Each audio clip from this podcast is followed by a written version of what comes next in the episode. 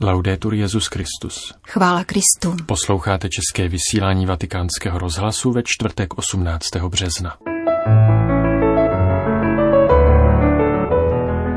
Papež František dnes přijal komunitu z belgické papežské koleje u příležitosti 175. výročí jejího založení. Otvírá se cesta k beatifikaci italských řeholnic, které zemřely v Kongu při péči o nemocné ebolou. Maria je mostem při dialogu s islámem, říká mariolog Antonio Grasso.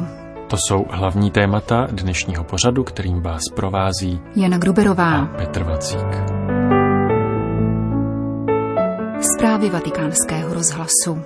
Papež František dnes přijal studenty papežské belgické koleje v čele s jejím rektorem otcem Derkem Smetem. Na založení římského semináře pro belgické bohoslovce v roce 1844 se podílel tehdejší nuncius v této zemi, arcibiskup Peči, posléze zvolený na papežský stolec jako Lev XIII.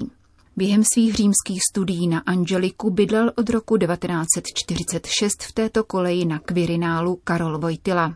Právě tyto historické momenty připomněl papež František v úvodu své promluvy, v jejím středu stál zítřejší svátek svatého Josefa, který je rovněž uctíván jako nebeský přímluvce belgické koleje. Na prvním místě je svatý Josef přijímajícím otcem. Překonal v sobě veškerou vzpouru, své vlastní, byť oprávněné osobní plány odsunul stranou. Miloval a přijal Marii a Ježíše, snoubenku a syna, kteří byli značně odlišní než představa o rodinném životě, po němž možná toužil, ale právě proto je ještě více opatroval a miloval. Josef tedy neusiluje o vysvětlení překvapivé a tajemné skutečnosti, s níž se setkává, ale přijímá ji ve víře a miluje ji takovou, jaká je. V tomto smyslu, pokračoval papež František, je svatý Josef učitelem duchovního života a rozlišování. Doporučil modlitbu k němu v situacích, kdy potřebujeme být osvobozeni od tendence uchopit a vlastnit na místo přijetí toho, co přichází.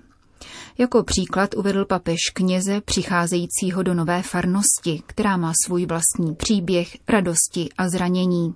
Nový pastýř si musí toto společenství nejprve nezištně zamilovat, pouze proto, že k němu byl poslán, zdůraznil František. Teprve potom, až je v lásce pozná do hloubky, bude je moci nasměrovat na nové cesty. Svatý Josef je opatrujícím otcem. Být opatrovníkem je základní součástí jeho povolání a poslání. Jde o úkol, který Josef prožíval s rozvahou, pokorou, v tichosti, avšak v neustálé přítomnosti a naprosté věrnosti, také ve chvíli, kdy nerozumí. Zhostil se tedy tohoto úkolu s vnitřní svobodou dobrého a věrného služebníka, který si přeje pouze dobro těch, kdo mu byli svěřeni. Papež František zdůraznil, že takto jedná pastýř, který nikdy neopouští své státce a mění dle potřeb konkrétní chvíle své místo. Buď stojí vpředu, aby otvíral cestu, uprostřed, aby povzbuzoval, anebo na konci, aby přijímal nejposlednější. Kněz je tedy opatrovníkem, vždy připraveným zareagovat na situaci, postihnout potřeby společenství, kterému slouží. Snaží se vyhnout dvojímu pokušení, jaké představuje na jedné straně nadvláda a na druhé nedbalost. A konečně je svatý Josef otcem, který sní. Nikoli snílek, který se vznáší v oblacích, odtržený od reality, nýbrž muž, který dokáže hledět za bezprostředně viditelné – s prorockým pohledem schopným rozpoznat boží plán tam, kde ostatní nevidí nic a díky tomu mít před sebou jasný cíl, k němuž směřuje. Svatý Josef totiž dokázal vidět v Marii a Ježíši nejen mladou snoubenku a dítě, ale spatřoval v nich vždy boží působení a boží přítomnost. Svatý Josef tedy učí věřit více v Boha než ve své pochybnosti a nabízet se k dispozici jako nástroj k uskutečnění většího plánu, pokračoval papež. Umění snít je pro kněze spojeno se schopností vycházet z konkrétních lidských příběhů a vydávat se od nich na cestu obrácení a obnovy, aby celé společenství mohlo růst pod vedením Ducha Svatého. Zachovávat ve smyslu zakonzervovat a opatrovat nejsou synonyma, upozornil František a vybídl kněze, aby v tomto právě začínajícím roce svatého Josefa znovu objevovali, zejména v modlitbě, tohoto pokorného muže velkých věcí, poslušného a kreativního služebníka.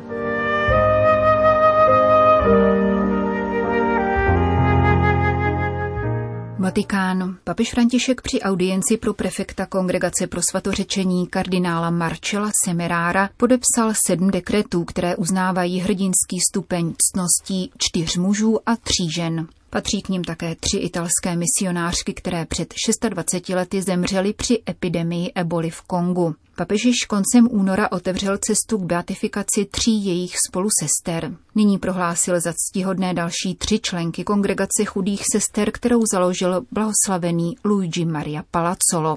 Jsou to sestry Anelvíra Ossoli, Vita Rosa Zorza a Daniel Angela Sorti. Titul ctihodný od nynějška přísluší také někdejšímu arcibiskupovi sicilského Monreale. Monsignor Mercurio Maria Terézy v druhé polovině 18. století zasvětil 40 let pastorační služby neúnavnému hlásání Evangelia na rodné Sicílii, kam mimo jiné opětovně pozval tovaristvo Ježíšovo. Hrdinského stupně ctností dále dosáhli otec Cosme Muñoz Pérez, španělský diecézní kněz žijící na přelomu 16. a 17. století, který založil ženskou řeholní kongregaci Tcer pod záštitou Pany Marie. Otec Salvador Valera Para, španělský diecézní kněz, který zemřel na sklonku 19. století při epidemii cholery. A konečně švýcarský františkán otec Leon Voté, který po druhé světové válce založil hnutí zvané Kruciáta lásky.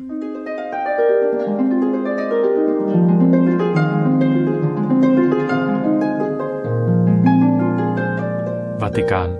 Jednotný termín Velikonoc by byl skutečným ekumenickým výdobytkem.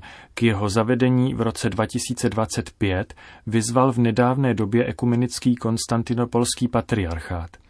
Jak německé redakci vatikánského rozhlasu sdělil kardinál Kurt Koch, papež František by v tomto ohledu mohl svolit k ústupkům. Pohyblivost liturgických svátků patří k tématům, která zatěžují ekumenický dialog a kladou mu překážky. Ať již se jedná o Vánoce či Velikonoce, neslaví je všichni křesťané ve stejný den.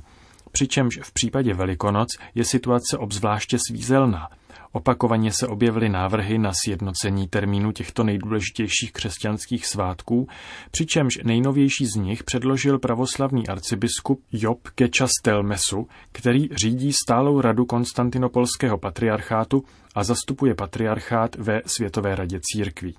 Předseda Papežské rady pro jednotu křesťanů kardinál Kurt Koch se společným řešením jednoznačně souhlasí. Pro naše mikrofony uvedl, že také papeži Františkovi velice záleží na jednotném termínu Velikonoc, protože ve smíšených manželstvích může docházet k tomu, že jeden z partnerů již slaví vzkříšení, kdežto druhý dosud prožívá postní dobu. Papst Franziskus liegt dieses Anliegen sehr am Herzen. Ähm. Věřím, že papež František by byl dokonce ochotný ke kompromisům. Jedná se o záležitost, k níž už vyslal velice silný impuls koptský papež Tavadros a jestliže nyní přichází iniciativa také z pravoslavné strany, lze to jenom přivítat. Arcibiskup Job se obrací především k pravoslavné církvi, kde se o této otázce již dlouho jedná a měla být tématem také panortodoxního koncilu na Krétě. Dosud se však nepřikročilo k žádným krokům, tedy v případě pravoslavné církve k reformě kalendáře. Teprve pak by totiž nastala naděje, že se najde společná cesta pro všechny křesťany. Bylo by samozřejmě krásné, kdyby se tato nová cesta objevila v roce 2025, kdy si připomeneme 17 století od prvního ekumenického koncilu v Niceji. 2025 ein gemeinsames Osterdatum haben. Nicejský koncil se roku 321 pokusil o sjednocení data Velikonoc. Ačkoliv přesné znění tehdejšího rozhodnutí není známo, z jednoho listu císaře Konstantina lze odvodit, že se podle koncilního usnesení měly Velikonoce slavit neděli po židovském Pesachu. Zamýšlené jednoty nicméně koncil nedosáhl. Od jeho konání se převážně jedná o tom, jaká je ona správná a jistá metoda, podle níž se termín vypočítává, vysvětluje kardinál Koch. Potíže pak vznikly později, když papež Řehoř VII. zavedl reformu kalendáře, gregoriánský kalendář. Který v západních církvích převažuje, zatímco východní církve se nadále drží juliánského kalendáře. Avšak stanovení velikonoční neděle na určité pevné datum by nemělo smysl, protože by se pominuly židovské kořeny tohoto svátku. Otázka proto vůbec není jednoduchá, ale je správné se jí zabývat. O jak citlivou otázku se jedná, dokazuje kuriální kardinál na příkladu Řecka. Tato jeho evropská země vyvolala nemalé komplikace přijetím gregoriánského kalendáře v roce 1923. To pak dále vedlo k tomu, že zde byl zaveden ještě třetí kalendář, takzvaný novojuliánský. Různorodost kalendářů pak znamenala další štěpení v rámci pravoslavné církve, čemuž by se v každém případě mělo zabránit. Nemá cenu hledat společný termín Velikonoc, pokud by to mělo vést k novému napětí. Uzavírá předseda Papežské rady pro jednotu křesťanů kardinál Kurt Koch. Vatikán. Papež František se nikdy netajil svou hlubokou mariánskou úctou, kterou dokládají četné návštěvy na mariánských poutních místech, od Fatimy přes Aparecidu po Guadalupe a jeho osobní zbožnost projevovaná různými úkony, od modlitby pod ochranu tvou, kterou pronáší před začátkem a po zakončení apoštolských cest, před ikonou sálu z populí Romání v římské bazilice Pany Marie Větší, až po méně známou pobožnost tří zdrávasů. Také během cesty do Iráku Matka Boží neustále papeže Františka doprovázela, a to nejenom jako ikona loretánské Madony, patronky letců, která s ním cestovala v papežském speciálu, nýbrž v lásce a úctě, kterou ve většinově muslimské zemi k neposkvrněné chovají také stoupenci islámu. Jak vysvětluje mariolog Antonio Grasso z Papežské Mariánské akademie, tato skutečnost je klíčovým bodem mezináboženského dialogu. Il Corano che contiene la dottrina di Maometto si compone di 114 sure o capitoli. Korán, který obsahuje Mohamedovo učení, se skládá ze 114 súr či kapitol. O Marii se mluví ve 12 súrách a 70 verších, které popisují pět epizod z jejího života narození, odchod do chrámu, kam se jako mladička uchyluje pod Zachariášovu ochranu, zvěstování, porod pod širým nebem v blízkosti palmy, kde porodní bolesti jsou pouze mravní, což potvrzuje Marijino panenství, a konečně obhajobu před očerněním, když se jako svobodná matka vrací domů k příbuzným. Novorozenec však hlasitě svou matku hájí a ospravedlní její nevinnost, stejně jako Bůh, který ji v okamžiku porodu obdařil výjimečným prozřetelnostním zásahem. Na zmíněné palmě totiž zázračně vyrostou datle, kterými se Maria po porodu nasytí a osvěží se vodou z pramene, kterému Bůh dal vytrysknout u jejich nohou.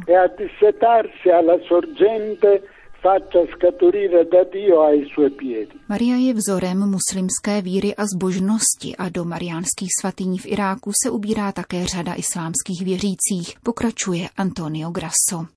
Uno dei più frequentati antichi luoghi mariani dell'Iraq è quello di Comane. Jedním z nejnavštěvovanějších mariánských míst je Kománe v iráckém Kurdistánu, kde se každoročně 15.